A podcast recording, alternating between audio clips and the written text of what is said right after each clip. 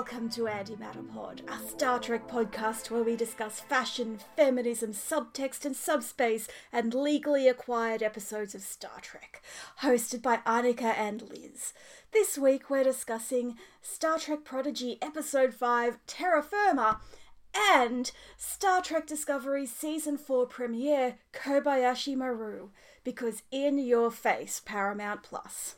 Oh dear, Paramount Plus. Could Oh, you have dear. handled this any worse?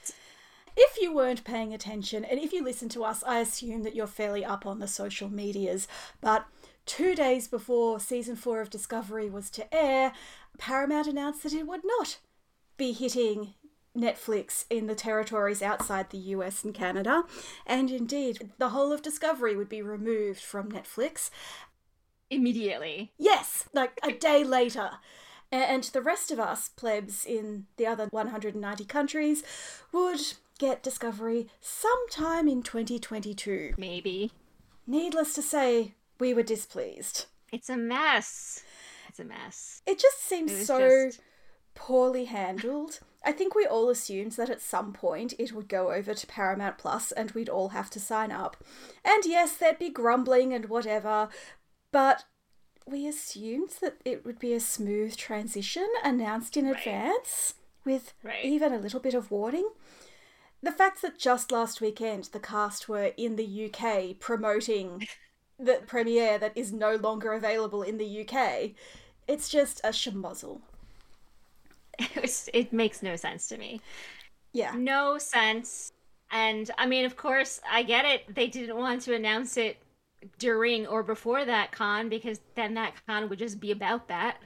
But also, that is really shady. What I'm hearing is that the announcement came literally hours after negotiations finally ended. The word is that Netflix really wanted to keep Discovery, they wanted a six month renewal, and Paramount took its toys and went home. So, yeah, that's nice. none of that makes sense to me. I mean, I knew it was about money and that it was about the two companies just not being able to negotiate because neither of them wanted to miss out on dollar mm. bills or I guess euros, okay, pounds, Yeah. whatever, money. But if it's really that close and they couldn't just shake hands, like even Sony and Disney eventually shook hands and said you can put Spider-Man in your movies. It's just bad. It's just bad all around. It's not about Star Trek, it's not about the fans or the fandom. Paramount seems bad at capitalism, and going back to the early 2000s and the heyday of CSI or the Avatar finale, they're really bad at understanding that when it comes to the internet, national boundaries are kind of fake. I recall that they withheld or postponed the Avatar series finale in the US, but then they aired all four episodes in Canada. So the Americans just torrented the Avatar episodes. We have this whole generation of viewers who basically never needed to learn how to pirate. They've just been introduced to the wonderful world of BitTorrent and illegal streams. All of these things that Netflix had rendered obsolete are suddenly back. So, well done, Paramount. You are bad at capitalism. Who in those territories is going to want to sign up to see something that they've already stolen mm. because that was the only way to be on time, you know, to be like watching it as it was being Yeah. released. Don't get me wrong. I don't like that I'm pirating television. I am going to buy the physical media when it comes out. I may one day sign up to Paramount Plus again. But in one stroke, they've alienated their hardcore fans and made it much more difficult for casual viewers to Right. Start watching. I, I realize that a lot of this is stuff that American fans have been saying about CBS All Access and Paramount Plus all along, and maybe I was a little bit too smug in going, oh, but the rest of the world has Netflix. But yeah. In conclusion, keep investing in physical media because you never know when your favourite thing might leave the most convenient streaming service in the world. In conclusion, destroy capitalism. That too. Like- that too. That's where I'm at. I don't want all of that physical stuff. No, that's fair. I have purchased one Blu-ray in the last three years, I would hmm. say. I had actually started purchasing albums for my favorite artists purely because I know what they get from Spotify is so mm-hmm. little. And so I figured I'm mm-hmm. still going to use Spotify, but at least I can give them this extra money. And, you know, a nice CD or even a record is something mm-hmm. attractive that will look good on my bookshelf. Let's move on to the actual shows. No. Yes. You, you can have the last. Uh, you can have the last last laugh. My brother, who became a Trekkie a week after I did, this whole thing has left him so soured on the franchise that he's decided, actually, I'm going to put my fanish feelings in storage for a few years and come back to it later. Which, A, I think is brilliant. If a fandom no longer sparks joy for you, you don't have to force yourself to watch it and participate. You can go and do mm-hmm. something else for a while and come back when you're ready. But B, I'm going to miss having my Star Trek bro. And I'm kind of sad. You know, he stuck with this dumb franchise through Enterprise when I didn't. Look what you've done, Paramount. You've torn my family apart. It's also the opposite of what Paramount would want. I Instead know. of having two subscribers, now they have zero Yeah. subscribers in your family. Yeah. I, I think the other thing that sucks is that a lot of the blowback is on the creators who had nothing to do with this, and indeed, in both the Prodigy and Discovery end, are trying to tell a really good story. So let's talk about those. Yes. Because we should celebrate the art.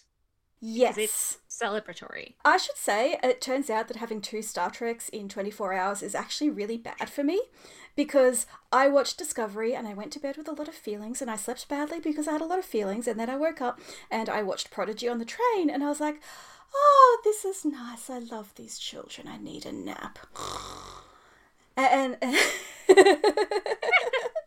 Whereas you have all of these notes, and I'm like, oh yeah, stuff happened. That's great. I watched CSI Las Vegas before either Prodigy or Discovery. I was so angry at Star Trek that I just went back to CSI. And then I watched Prodigy because I was less angry at Prodigy and mm-hmm. because Prodigy just makes me happy. Prodigy really just fills me with this little Star Trek glow. Yeah. And then I watched Discovery and I struggled. I struggled with that episode. I actually wondered because your feelings about Discovery sort of matched my reaction to Prodigy if you had watched Prodigy first and Discovery second while I was the other way around. mhm. Too much Star Trek, guys. Too much Star Trek. And in fairness, I rewatched Discovery today and I liked it a lot more. Good. With rest, with Yes. sleep. And also, I often like things better the second time around, things Mm. that I love, because I'm not anticipating anything. I'm not scared. I'm the person who likes spoilers. You can enjoy the ride knowing what the destination is. Right, yes. So I think that helped as well because my biggest issue was that I felt emotionally manipulated first time. Yes. And that is indeed what a piece of television is setting out to do. It wants you to feel things. But if you're not in the mood to go along on that ride, then it's just like, why are you doing this to me? Stop, please. Yeah, it was a very weird feeling. And so I think you're right about too much Star Trek and too much drama. Yeah. And that if you space things out and you calm down and you watch things with a, a clear mind, it works out better.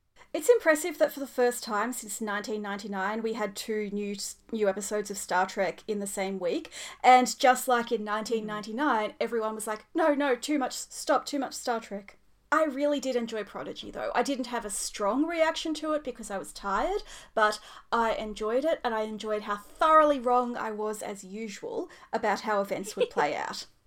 I'm sorry, I thought that they would string us out a bit longer before Gwyn found out that her father did not care about her.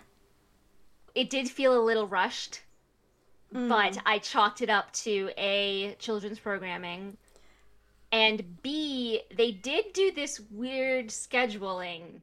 If it was a cliffhanger Yeah. and it wasn't coming back until next year, I'd be a little upset. I would be like, no, come on, guys. I wondered if it would actually be too traumatic for the young viewers to have Right. this little five episode set end with Right. the kids back where they started. Yeah. But it did feel quick for that switch to happen. And I'm not faulting it, but I think that it did sort of take me like, ooh, like there was this I don't know. a- Again, this weird feeling that that I was mm. having that was like maybe this is wrong, but it's not. I've decided. I've landed on the side of it was good for this particular media. No, I agree. I think this is not a show with space to waste time and mm. it moves along at a mm-hmm. fast clip. And to be honest, once again, the only bit where I was kind of like, really? Are we still here? was with Murder Planet trying to murder them. And I was like, come on, guys, just get back to the ship and get on with the story. But again, that's me. Well, it's because Murder Planet stopped being a mystery. It just became an obstacle. It, it no longer had a story. There was no purpose to Murder Planet other than we have to escape it. Yes, and I, I do think that if this had been a full length episode of Star Trek for adults, Murder Planet would have had intentions other than just murder. But mm-hmm, mm-hmm. the B plot of Gwyn's father had to take priority here, so it had to be simplified. And I respect that choice. I don't think it was a bad choice. But I enjoyed the moving scenery. I loved the interlude in the Klingon ship and Gwyn and Dal realizing that they could navigate by the stars. But Yes. mostly what I loved this episode for was the character stuff. Right. The same as last week. It was the Yeah. this is all about character because it's still the fifth episode. It's still the beginning, and we we need to establish all of these characters and what they want and what they don't want and where they're hmm. going. The one thing about the intentions of the Murder Planet that I did find interesting is that if I'm reading the episode correctly, and I could be wrong because it was a little weird at the end, but my understanding was that the ship that her dad chose over her was fake Yes, was a, an illusion, a, a murder planet illusion. yes, it which was vibes. Sort of means that Murder Planet is kind of on Gwyn's side. Like Murder Planet did Gwyn a solid. I think that's interesting. Like obviously it was just because that's what he wanted most. Like that's Yeah. the whole gimmick of Murder Planet. But it was interesting to me to think about why did Murder Planet help Gwyn break free from her dad? I think Murder Planet just wanted to keep every single person it could, including Gwyn and her dad. But I find it interesting, and I think this is very telling about our diviner, that the planet didn't need to give him an illusion of Gwyn freeing herself and coming with him to persuade him to enter its trap. All it had to do was give him the ship. Also, the bit where we think the diviner is entering the protostar and Janeway is looking at the person entering and it turns out to be Dal, I straight up thought that the planet was giving Janeway an illusion, despite her being a hologram. Right? It was a little confusing, but I also loved that entrance. Yes, It was beautiful. The coloring and the lighting effects. so great. Really good. No, this is such a stupidly beautiful show, and I really do love this trio we're getting of Dal and Gwyn and Janeway. Yes. So I love Janeway by herself, talking to herself. And when she said, What would the real Janeway do? I know! So good. It was the first thing that happened that really made me believe that the creators of the show agree with us that, That- she yes. has to be different from actual Janeway. I agree, and I know last week we were talking about Dal meeting Admiral Janeway, but now I want Holo Janeway to meet Admiral Janeway. Her big sister, in a sense. Oh, yeah. Her role model. Precious. Janeway is all of our role models, so Yeah, that makes sense. Even when she's blowing up the ship. Sometimes, especially when she's blowing up the ship. When do you think Holo Janeway is going to introduce the kids to the self destruct? Hopefully not soon. And and hopefully it's uh, not actually when they're trying to blow up the ship, but as I say, you know, exercise. A lesson. Yeah, yeah. Uh, I also thought it was interesting that we haven't seen the Protostar's transporters in use yet, because that was the method I expected them to use to save Gwyn. Yeah, that makes sense. So that's funny too, because we obviously know what transporters are, and I do think that someone new to again, this is for children, and so the children would not necessarily know what a transporter is. Someone who's never watched Star Trek, transporters are such a like they're beyond Star Trek, sort of like red shirts or or he's dead Jim. There are certain things that have crept into the mainstream.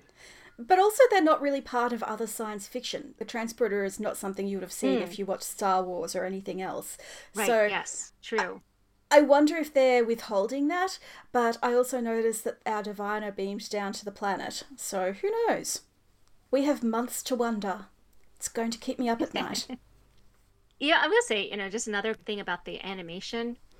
The diviner was strangely beautiful. Oh, I know when it was really him there were some close-ups and it was mm. it's like they they painted and I, I know it's like digital animation whatever but i'm gonna say painted they mm. painted him in the same brushstrokes as they paint Dal. i'm used to the villains and the adults to not have the same integrity of of animation like the, to, to not be as important in yeah. these shows and he was still very pretty and he is and beautiful and elfin in the same way that Gwyn is which i think yeah. is so interesting and he also also looks a little bit like John Noble. I feel like if you took John Noble 20 years ago and put him in that makeup, mm. you, you could have the diviner. So it's just a really beautiful piece of design. Yeah. So I want to talk about the relationships between everyone, but first I just mm. want to talk about the mystery of the Protostar's engine and Zero's alleged obsession with it. and I say alleged because when I'm obsessed with something, like Star Trek, everyone hears about it, whereas we haven't really heard that much about the, the mysterious third engine from, from Zero in my notes i didn't even mention zero or mm. or the obsession because it was not it didn't leap out as, no. as super important to me and i think that's because i think that's the same reason it was a lot of telling and not showing yeah and it's the first time this show has really done that but what i took it to mean and again this is just me explaining things away that don't make sense was that that's why she was interested in Dal and getting Dal to get the ship out in the first place like that was evidence of the obsession but that's not in the show. That's just what I made up. in order for it to not bother me. Yeah. I find it fascinating that you often call Zero she and and I'm so bad. No, but you've never misgendered a Adira that way. So it's something about it's Zero. It's Yeah, and it's Zero's being non corporeal. It's interesting to me that you're assigning a gender to someone without a body yeah it's it is weird i do that to like droids you know mm. i will decide their gender which also like they don't have gender they're no. droids no, but okay, the first time my best friend saw The Force Awakens, and she was not a Star Wars fan, but the first time she saw BB 8, she was like, Who is she? I love her. Mm-hmm, mm-hmm. BB 8 has strong she. Uh. BB 8 gives me she they vibes, but yeah, I, I just find this interesting, and I thought I would flag it for another T-shirt. Thought. I want. BB-8 gives me she-they vibes. That's perfect. One day, one day. so tell me your feelings about Gwyn and Dal and their conversation under the stars. Okay, so that scene was perfect. Apparently, I'm going to compare this show to Star Wars Rebels every episode. Mm-hmm. but it was another very Star Wars Rebels kind of scene where it was two characters who've separated themselves from the rest of the characters who are going to have like a chat about feelings. Mm. That happens many times in Star Wars Rebels, usually between romantic or proto romantic leads.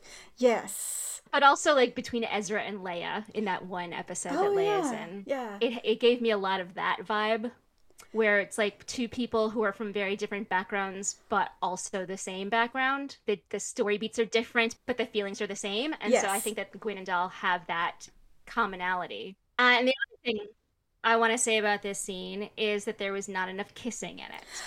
I was thinking that I could really like them as a couple, but first I need to see them become friends and this is sort of the start of that. To have a real friendship between equals, not between a slave and his owner's daughter. I guess that's fair. I'm shipping it. I'm just shipping it differently. There was also not enough kissing in Discovery. No. So I was disappointed in both in both of them. Look, we've got two minutes 30 before our timer goes off and we have to talk about Discovery. So I want to flag how Rok knows that people are scared of her because she's big and she's a rock. Oh. And And she said like what we were saying that Yeah. the little cute little animals weren't afraid of her and wanted to touch her and loved her and give her what she Mm. wanted.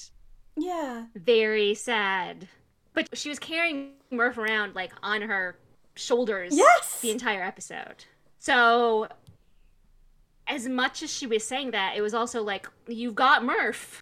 Murf is at this point the same as those creatures because we don't know what they are. They have no discernible characteristics of any of the things that we like. th- Like Murf doesn't have a gender. Murf doesn't have an age. Mm-hmm. Murf is. I have no idea what Murf is. My note here is: Is Murf a pet? Because Yeah. I cannot tell if we're supposed to consider Murf part of the crew or a Person. I you know their dog. Like I just I don't know what I don't I cannot tell what Murf is supposed to be. But I'm prepared to say pet at this stage, but I also think that hugging Murf and putting Murf on your shoulders is a different tactile sensation to a soft, cuddly, fluffy animal. uh, did don't did Murf look wet? Yeah. I feel like Murf would have slime Yeah, yeah. There are scenes where Murf has left a trail like a snail. like a snail. Exactly. Yeah. And, you know, we want Murf slime. We love Murf, but slime and a cat are very different things. Let's add Rok-Tahk to the list of characters who need a cat. definitely. Rok-Tahk needs a cat, Yeah. or even a holographic goldfish. Just give this child a pet. A different pet. Another pet. A second pet. More pets. A pet that's just for her Yes. and isn't a weird creature that was also imprisoned with her that we don't know anything about and could be like Murf could be the smartest one there. Murf could be like 3000 years old and have an IQ of 500 and we don't know. I bet Holo Janeway has some really good recipes for holographic doggos in her databases. Yes. Oh, we should definitely have a holographic doggo. Yes, Perfect. a nice Irish setter. Our timer has gone off. Let's talk about Discovery. All right. Okay. We are cooking with gas.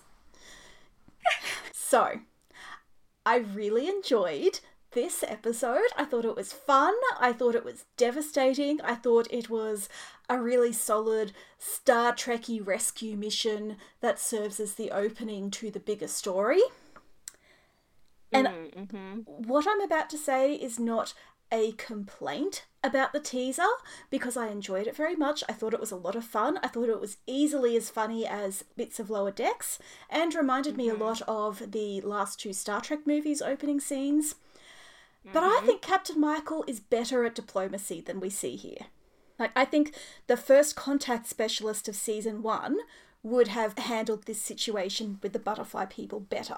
Yeah, it was vi- like okay. So you said that it reminded you a lot of what I'm gonna assume is Star Trek Into Darkness and Star Trek Beyond, Yes, that's what I meant. and particularly Into Darkness, where we don't actually see what happened, yeah. Like, how Kirk screwed up, No. and we just see the aftermath. The aftermaths are identical. Don't get me wrong. Like I said, I really enjoyed it. Yeah, yeah. I don't. That, I think that's not a problem, but it forces me, as someone who has seen both, to put Michael into the Kirk role in a hmm. way that she hadn't been No, before now. no. And I thought we got really great character stuff in that scene. We basically saw her whole relationship with Book right there. And Mm. I love that they set up a violence problem and solve it with science. But yeah, it just it didn't feel like Michael. It felt like Jim Kirk. And maybe that is fitting for an episode ostensibly about Michael's inability to face the no-win scenario. And then the whole rest of the episode, it you know, Yeah. played that out. She was definitely in the Jim Kirk role. And I love Jim Kirk in those movies. And I think that's a cool idea to Mhm. have the same story beats in Michael Burnham, who is Spock's sister, who is constantly uh, second guessed by the people in authority above her. Mm. On one hand, I like it because it's an interesting commentary on society, but based on the reactions that I've seen online, it isn't coming across that way. It's coming across as who does this Michael lady think she is? It's either who does this woman think she is, or why is yet another white person or light coloured person complaining that she's unqualified when Yeah. she's proven herself over and over again? Which is 100% my reaction. And I really like President Rillak. I really Yes. like that uh, the idea of her character. I really like the portrayal. And I even like her storyline. I like her in that role with Michael. And Yes. particularly when she was calling her out for, like, she brought up the psychological profile.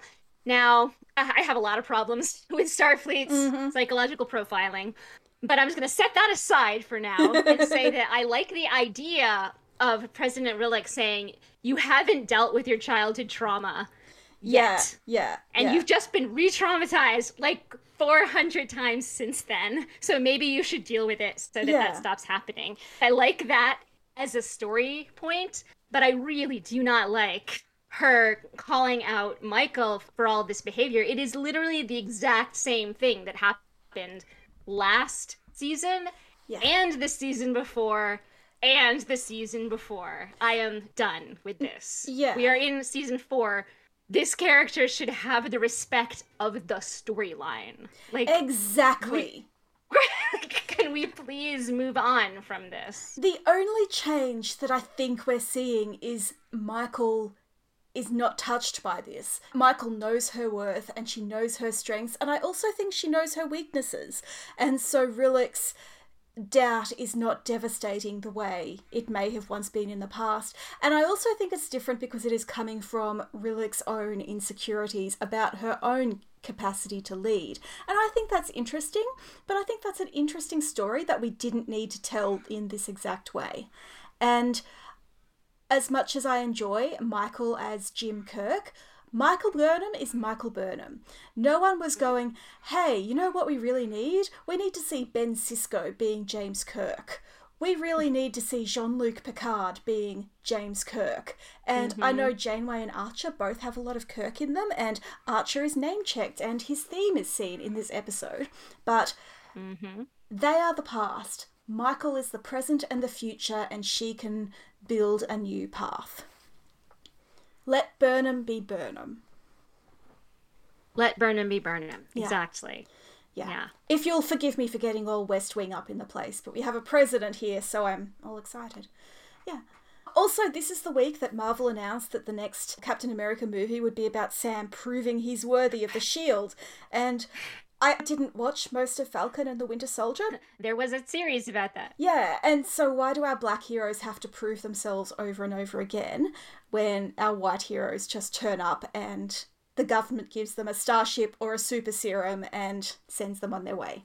There's an answer for that. It's racism. But It's racism. There's also an answer in that it's the fans' racism in the fan outcry. Yes. Every single time anything happens, people, you know, say this stuff. I don't think that the Discovery writers pay attention to the fans or write to the fans, but No. you can't ignore it. It's a part of what is being said about your series. And Yeah. so, regardless of their intentions, they are creating the new season within that atmosphere.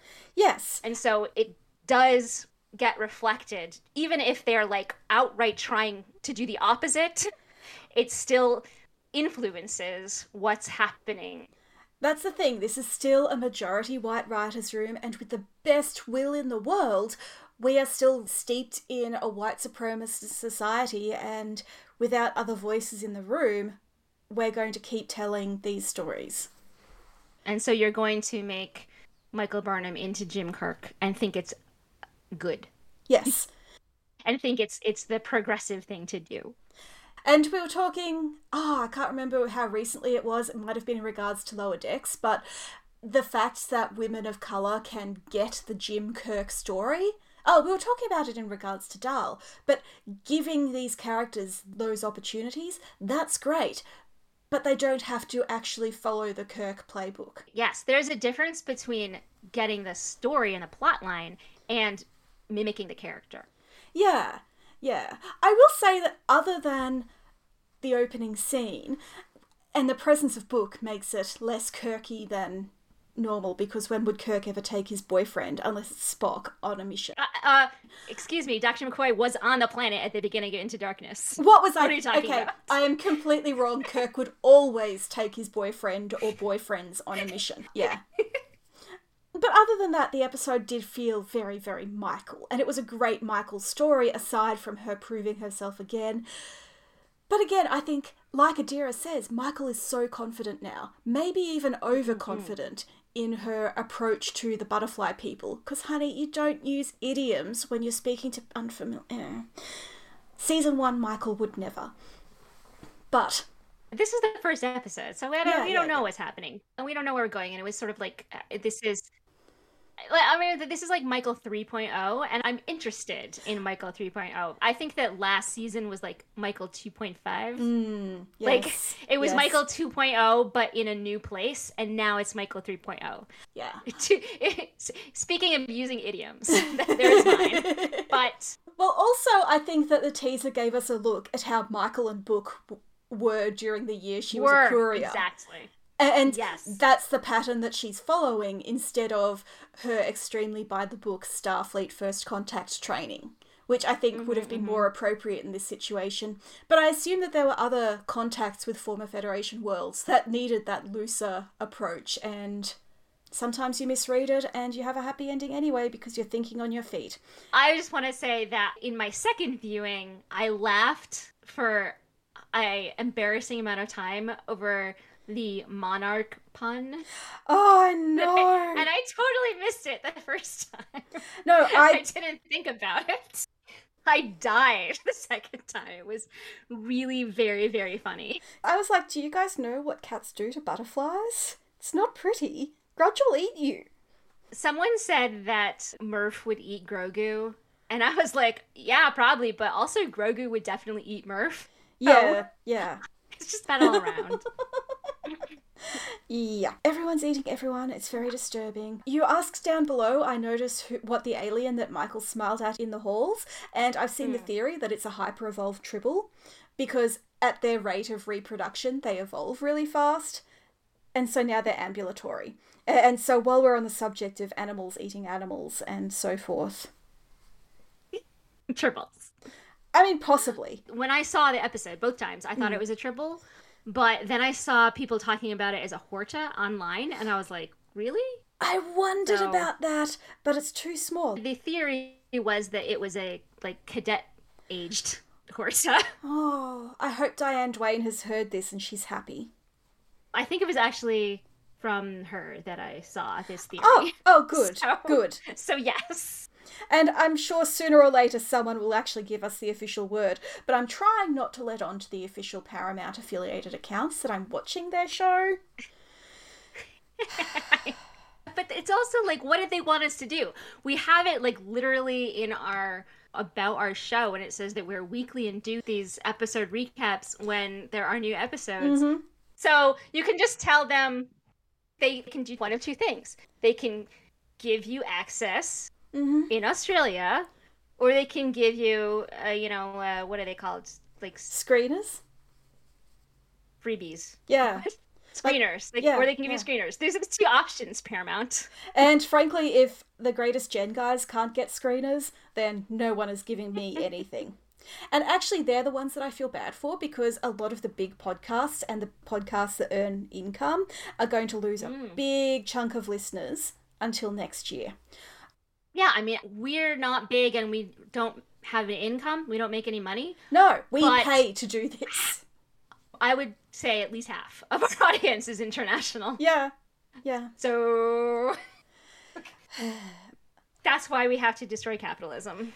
In So that we can all do our fun little side projects and Yep. not worry about these things. Yep.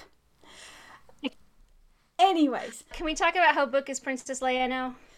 he was a Disney princess last year and his planet mm-hmm, just got mm-hmm. blown up. And I actually said to my flatmate as we were watching, oh no, Alderaan. And then it cut to the screen and it was Alderaan. He was extremely older on the entire time. But then, so again, I watched it the second time before I wrote my notes. And so the first time they have Book's brother and nephew. Yes. And so I was like, oh, yay. Like, I'm literally the only person who cares about his brother. This is just for me. I feel so happy. But then they Oh, got no. to like the scene of them with the tree, and they were like, this tree has been here for millions of years. And I was like, oh no. Like, I immediately knew they were going to get destroyed. I was, it was like, that's it. Kyheem and his cute little kid are not going to make it out of here alive. And I was pretty upset about it. And I think that, again, this is what I mean when I say that I felt emotionally manipulated. The Yeah. fact that I knew from that moment what was going to happen. And I was like, why should I be paying attention to this cute little kid if he's just going to hmm. die horribly within half an hour? When the camera followed the kid and the light turned golden and there was a bit of slow mo, I was like, wow, I almost think they're going to kill him. But no, Discovery is playing it so safe these days. They're not going to kill a child. Yeah. Once again, I was wrong. I like how you were like, they're definitely not going to kill this kid. And I was like, oh no, the kid is dead. Yeah, well, I sort of missed the explanation of what happened to the planet. Their moon was knocked out of orbit. Is that. I didn't even know there was an explanation for what happened to the planet. I thought that that was the anomaly that's going that we're going to yeah. learn about next week. I thought it was just an anomaly. I think because the anomaly is gravitational, it did something to the orbit of Kwejian or its moon or both, and then the planet could no longer sustain life and was being pulled apart because it's out of orbit or whatever. So, if Dr. Erin Mack can give a better explanation, that would be great because I like I, I can't watch a horror movie, but give me some kind of unspeakable stellar phenomenon and I am there. This ties in nicely with my childhood terror of black holes. I'm not interested in the anomaly as such, but I'm interested in how it will affect people and planets and Oh, yeah, homes. I only care about how it will affect people. Again, I didn't know there was a reason. I don't know. I didn't know they said a reason because that is unnecessary to my interests. They could have had a whole scene about it, mm. and I would forget it immediately having watched it because I don't care. I was distracted by going, "Oh my god, they actually killed the child," to listen to Killed my what kid. Owo was saying. Speaking of killing people, you have this note here do we need to learn the new guy's name or is he a red shirt? His name is Lieutenant Christopher, and I am 100% certain he's been brought in so they can kill a bridge officer without killing anyone we actually know and care about. Exactly like Airiam. And fake Airiam, yeah. Nilsson. So I I agree with you because that's another. He's introduced and I was like, yeah, I don't need to care about because he is a he's a dead man. That is a dead man walking on the bridge crew. It's blatant at this mm-hmm. point, and I don't know what to do or say about that because it's just sort of the way it is. I, I don't know. At this point, I wish they would kill Kayla, except then I would have to sit through scenes of people being sad that Kayla is gone. And the more focus we get on her, Yeah. the less I like her. She is my least favourite character in this show, and that Here includes the terrible people like Lorca. So I want to say I do want to get back to Princess Leia. Yes, and I'm sorry that I got you off this important topic. But first, because I do also want to talk about the bridge crew. Uh, the bridge crew were much more prominent in this Mm. Yes. episode, which is fine. I've decided to have my peace with it or Mm. whatever. But in terms of killing off someone that you care about versus killing off someone that they bring on to kill off, not only did they do that with Airiam and fake Airiam, but they also only made you care about Airiam at all in her final episode yeah, and they did it again with non. Like we're gonna we're gonna give you the backstory of this character, and then we're immediately gonna get rid of that character. I'm on the record saying I don't like either of those things. That that it was the mm-hmm. bad way to do that. consider you know in general looking around social media and outside of our own bubble there are still more people who are bummed that admiral cornwell died than Airiam there are a few diehard Airiam fans but she doesn't like her didn't death. make the impact. yeah, She yeah. didn't, she did not make the impact that they wanted her to. She was a mystery. She was an interesting background figure Mhm. that you wanted to know more about. And Yeah. then they got rid of her. And it didn't matter that you found out more about her while getting rid of her. Yeah. Because what matters is you got rid of her. But also, they still kept the actress so effectively. In a sense, it's like she never left. We just have Nilsson being this person who's in the her. back. You feel about Nilsson the Like, way I feel about Kayla, but I think it's I this- cannot. this thing where this white woman with no personality is put in front of us and we're told to care about her just because she's there and she's pretty and she's Yes. white. Oh my. God I cannot handle. The more screen time that Nilsson gets, the more I want to punch her in the face. like, and nothing against the actress again. I'm just amazed because I've never heard you have so much dislike for a character in my life. She doesn't have a character. She has no personality whatsoever, and I loathe her. No, look, this is fair. Kayla has a personality, it's just that I don't like it. Whereas Nilsson has nothing. She has nothing, and she has. I have to. I, I'm gonna like. Her wig in this episode It was so is bad. so bad. I can't handle it. Alderaan was blown up, and I wanted to be upset about that. And all I could think about was how bad her wig is. I do not understand how they can, in this same episode where, like, Tilly had great hair, Michael had great hair, like, Saru had the best costume I've ever seen on the show, other than the Mirror Universe stuff. Look, I said to my flatmate, don't judge me, but I really want Saru's coat. And she was like, no, same. like and yet this wig and why is she even wearing a wig i was mad i was mad about it and so like it just added to my ire about how much i never want to see Nilsson again We did not see much of her at all in this episode, except for that one shot where her wig is destroying the pathos of the destruction of Kwejian. And I do think it's because they knew that was a bad wig. Oh my goodness. Uh, I have notes to give later on Tilly's makeup, but I'm going to let you talk about Princess Leia. so what i was saying like 20 minutes ago now is that after having seen it the first time and seeing his planet blow up then when i was watching that first scene the teaser scene with the butterflies mm-hmm. that we've discussed in depth i was like oh wow he's princess leia the entire time. Because he 100% was being princess leia to michael's han solo the entire time. He was like no that's a bad idea let's do the realistic practical approach and michael was like no we are doing the ridiculous approach and you're gonna like it. And Book was like, I love you, so okay. And then even in their little goodbye scene, like it was just the entire time. And then I was thinking about it and we decided that he was a Disney princess. So he's been Princess Leia this entire time. Oh my gosh. And I I kind of love that for him. He he's even force sensitive. Yes. Like absolutely a Jedi could use the spore drive. He is definitely a Jedi. He's definitely a Jedi, but like he left it. He left being a Jedi to be whatever the hell he is now. Mm. And like the scene where in that first scene where she says use your empathy. And he's like i just i can't just use my empathy. Like that is that was so han and leia i wanted to cry. I was like this is post return of the jedi han and leia perfection. And it just made me really happy. For the record, this makes me really concerned about any children that Michael and Book might have. But you're right, you're right. The parallels are so hilarious, and I really hope someone draws them as Leia and Han. And I think Michael would look really cute in a little black vest and some pants with a stripe down them. Anyway, so yes I'm pretty sad about the destruction of Kwejian, but also I think that we did need someone to lose something for this loss to mean anything.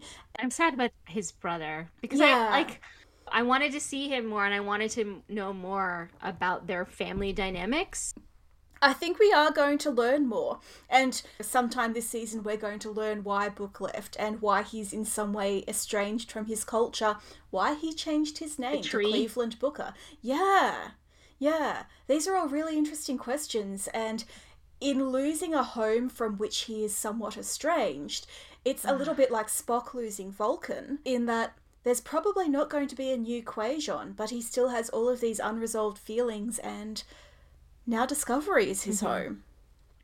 More than and before. And it also it brings Book into the Discovery bubble.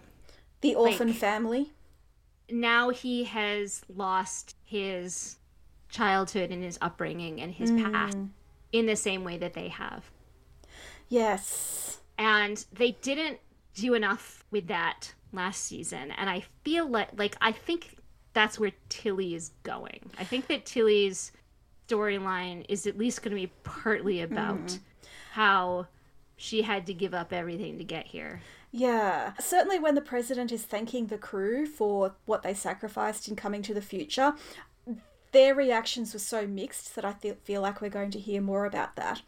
And I also loved mm. Tilly's reaction to the president, the presence of the the presence of the president on the bridge because Tilly was like, oh, cool. And yeah, her mother was a diplomat. She probably knew the Federation president. She is not anti politician the way Michael, for some reason, is, even though she was raised by Sarek, the ultimate politician. This is my other moment of emotional manipulation that because we know Michael and we don't know President Rillak, mm the way that the story is presented, we're supposed to be on Michael's side, and so we're supposed to distrust Rillak before we get to know her at all. And that was weird. I did not understand why all of a sudden Michael doesn't trust the Federation president. Yeah. I don't understand where did that come from? Because again, she was raised by Sarek. Right. It makes sense for Han Solo to distrust hmm. politicians. Mm. Even but Jim Kirk. Michael Burnham, the Michael Burnham that we know, like, what about Georgiou? I don't understand how n- now Michael doesn't trust politicians. It was very strange. It did not make sense. I am going to headcanon to that in her time as a courier, she learned enough about Federation politics of this era that she is wary of anyone who would put their hand up in this specific ring. And I love President Rillak. I messaged you before you watched the episode with spoiler bars to say that she reminds me mm-hmm. of Seska and Kai Winn, and you are the only person who is going to understand what a compliment that is. is definitely a compliment. She's like Seska in that she can spot Michael's weakness and go for it mm-hmm, and mm-hmm. speak it out loud. And she's like Winn in that she's relentlessly political, but in this nice, soft spoken way. And she has this very rehearsed line about being the daughter of a freighter captain. But also this very upper middle class presentation. She really feels that complete as a character after less than 50 minutes. Yeah. Yeah, but also like you know, and it might be because of that whole Seska slash Winn vibe that I believe that she's telling the truth about her father's yes. freighter captainhood and that she that's where she grew up. But it also the way she said it, especially the second time, I was mm. like, there is more to that story. there, that's the beginning of yes. what this has to do with this character because we did not know enough. Like, did Osyraa and her minions go after them? Like, something mm, happened mm, to yeah. these people that shaped the way that President Rillak is. And that's interesting. I'm excited to learn more about her. I'm excited for her to be a foil for Michael. I like that. I just wish that it wasn't about Michael's readiness. No, I agree. Like, and certainly, I think because of the Seska and Winn vibes and the questioning Michael, a lot of people are assuming she's going to be the quote unquote villain of the season. I am prepared to keep an open mind until she actively does something villainous. And just as a warning, I'm probably going to love her anyway because I enjoy an antagonist whose sincere priorities just happen to be different from the captain of the show. And like Picard, Michael is at her best when she has some authority figure to argue with. Mm. Yes. Or like any captain in Starfleet that we have seen. Yeah. We have a couple of minutes left. Do you want to have a quick feel about the Archer space dock and the Enterprise theme? I do. As we all know, I'm like the biggest Jonathan Archer fan. Mm-hmm despite also believing that he is the worst person in the galaxy. he is terrible and I love him. So Space Dock being named after him is adorable because it goes back to the beginnings of Starfleet and the beginnings of the Federation and that is yeah. like super cute and it's also like so it's my you know personal theory and headcanon that everything wrong with the federation is because of jonathan archer I thought of that as the music played, and I was like, is this really the Federation you guys want to rebuild? exactly. Again, this is like super realistic to me that they were like, we are going to not. It's, it's, you know, like how the pandemic proved that jazz could be done from home, and also that like every conference in the world could be made accessible very easily. Yes. Like stuff like this, right? Yes. Uh, but then we quote unquote went back to normal and they were like yeah we're not going to do that anymore we're no longer going to make anything accessible we're going to go back to the way things were because of like i don't know nostalgia factor or like safety factor or like some weird ideal that the way that it has been is better Yep. And that's what it felt like. That's what I thought when I heard the Enterprise theme was we're going back to the Archer way. Yeah. Instead of examining the the problems with it. Like because we are more comfortable there. We are more comfortable staying in the Archer way. And that is wrong mm-hmm. headed. It is mm-hmm. the it is the bad choice, but it's also like poetic and I you know, it's again it's sort of like is this a satire do they know what this, they're doing? Like, is it a, is it a plot? Yeah, do they know what they're doing? Is it a plot point or is it they are also doing the same thing? like, yeah. I cannot decide. I do not know, but I'm gonna continue having my little headcanons about it, mm. and 100% it made me happy. Mm-hmm. yeah, yeah. I also like the fact that Voyager is the ship that they're going to like. Yes, we're gonna make a new ship to send out, and it's gonna be Voyager. And I was like, that is like great because it's Star Trek and it's also Earth slash yeah. America. Like, yeah, that was a nice meta commentary. But yeah. My final thought before we wrap up is that the new uniforms, I don't like them, but I understand from behind the scenes shots that Sonequa Martin Green had just given birth and obviously not lost all her baby weight when they started filming. And I will have ugly uniforms for a season in exchange for an actress not having to drop a tremendous amount of weight in a few weeks. That is fine. Mm-hmm. Tilly's look this season, I hate it. Her eye makeup is awful. And I don't understand what it is because it's it's it's a lot of gold eyeshadow and a lot of tinted eyebrow gel and very little eyeliner or mascara. She just doesn't look good. And Mary Wiseman mm. is so beautiful and really needs very little to bring out her natural looks. And I don't understand mm-hmm. why they've done this to her. I almost wonder if they have someone new in hair and makeup, and that's why Tilly looks so bad and Nilsson's wig is so bad. I think that that is probable because they started filming during lockdown. Yeah. Like this was one of the first shows to go back. And if you watch the credits, there's like an entire you know, screen, like yeah, of page. COVID people. Yeah. Uh, I also noticed that Sonequa's braids, Michael's braids, didn't look as good as they did last year. So, yeah, I'm prepared to go with new hair and makeup people, mm-hmm, and they're mm-hmm. bad at their jobs and need to either get better or be replaced. Right. But they could also have been like the only ones that they could get so I get it. so, and it like yeah, it was distracting, especially Nilsson's wig. I agree. Mm. Like Michael's hair when it was pulled in, when it was down, mm. there was mm. something weird going on. Yeah. Um, when yeah. it was pulled, and I love her hair. Like I love that look on Michael. It's like the anti Vulcan. Yes. And I just I really like it.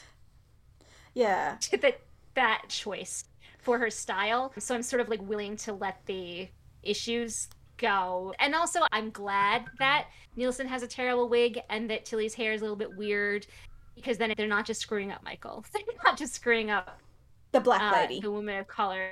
Yeah, yeah. like natural hair. They're they're screwing up everybody. It's like okay, uh, at least everyone is in the same. Certainly, Sonequa's makeup was amazing. So they're not ruining everyone. I also noticed a Owosekun's makeup, her eyeliner was not as well done as it was last year. So, mm. yeah. So something's going on. So my final comment um, before we, we wrap up, and it, it's a sentence, is that Saru was in this episode. Oh, yeah. like, I don't care. All I care about is I want that outfit. and they were all wearing it everyone in Kaminar had an awesome jacket that yes. I totally want, but I did not need any of that. None I'm... of that was important to the story, and it really felt like Doug Jones is still in this show, and he's definitely going to come back and be in Starfleet mm. again. So we have to like start that, and we have to like tell that story. And I was like, no, you don't. You could you could literally just have him show up next next mm. uh, week and be like, I decided to come back because it's been six months and everyone's happy. Like, uh, no yeah. offense to the the guy who played again, whatever his name is. This this is how much I care. Su'Kal. Like, no offense to, to to the actor who played Su'Kal. It was a very nice line reading of his like, you should go do mm.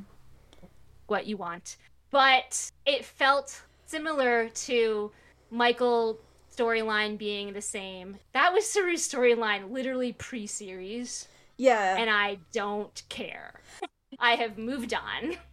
I enjoyed those scenes because I thought the set was very pretty and I loved that the I guess the Kaminar meeting place is underwater or something. I thought that was really beautiful. I loved the costumes and I enjoyed seeing how Kaminar has evolved. The problem is that they really broke up the tension of the story. And I don't know if they could yeah. have been held back until next week because I assume soon the wave will hit yeah. Kaminar, but it just didn't quite mesh with everything else, even though I enjoyed them for what they were. Oh man, you think the wave's gonna hit Kaminar? I mean, I hope not in a destructive way. I just think no planet is safe except probably Earth. Cut to next week where they totally destroy Earth because I am consistently wrong. I'm sad now. I don't want it to like but it's like it's weird. It's like I don't care about these people. I also don't want them to be destroyed. yeah. Yeah. it's Yeah, you're right. Uh, there's nothing inherently wrong with those scenes. Again, some of the acting and even some of the lot like writing, it was mm, was really mm. lovely. It was really and it was very pretty. So yes. All right. I can wrap up now. Yay! I'm sorry if I went over the. No, no, we we both did, and yeah, okay. a lot of it will be easy to trim. Okay, just don't don't cut out Book being the perfect Princess Leia. Oh no, no, no! I'm very never. proud of that. It's the truest thing you've ever said. Thank you for listening to Antimatter Pod. You can find our show notes at antimatterpod.com, including links to our social media, credits for our theme music, and transcripts of our episodes. You can also follow us on Twitter, Facebook, and Tumblr, all at AntimatterPod. And you can write to us at mail at antimatterpod.com. If you like us, please leave a review on Apple Podcasts or wherever you consume your podcasts. The more reviews, the easier it is for new listeners to find us. In just 10 ish weeks, we will be recording our 100th episode and giving away free stuff for our audience, so get those reviews in now. I'm going to start posting pictures of what we'll be giving away to our Twitter. And yes. again, that's at AntimatterPod. Join us next week when we will be discussing the next episode of Star Trek Discovery, Anomaly, which inexplicably comes out on Thanksgiving. So we may, if things go well, have Annika's brother, my brother, Yay! on to discuss it with us. So if my brother is having a break from Star Trek, can I borrow your brother as my Trek bro? Yes. Thank you. Yes, you can 100% be a part of our little family. BRB packing for Thanksgiving.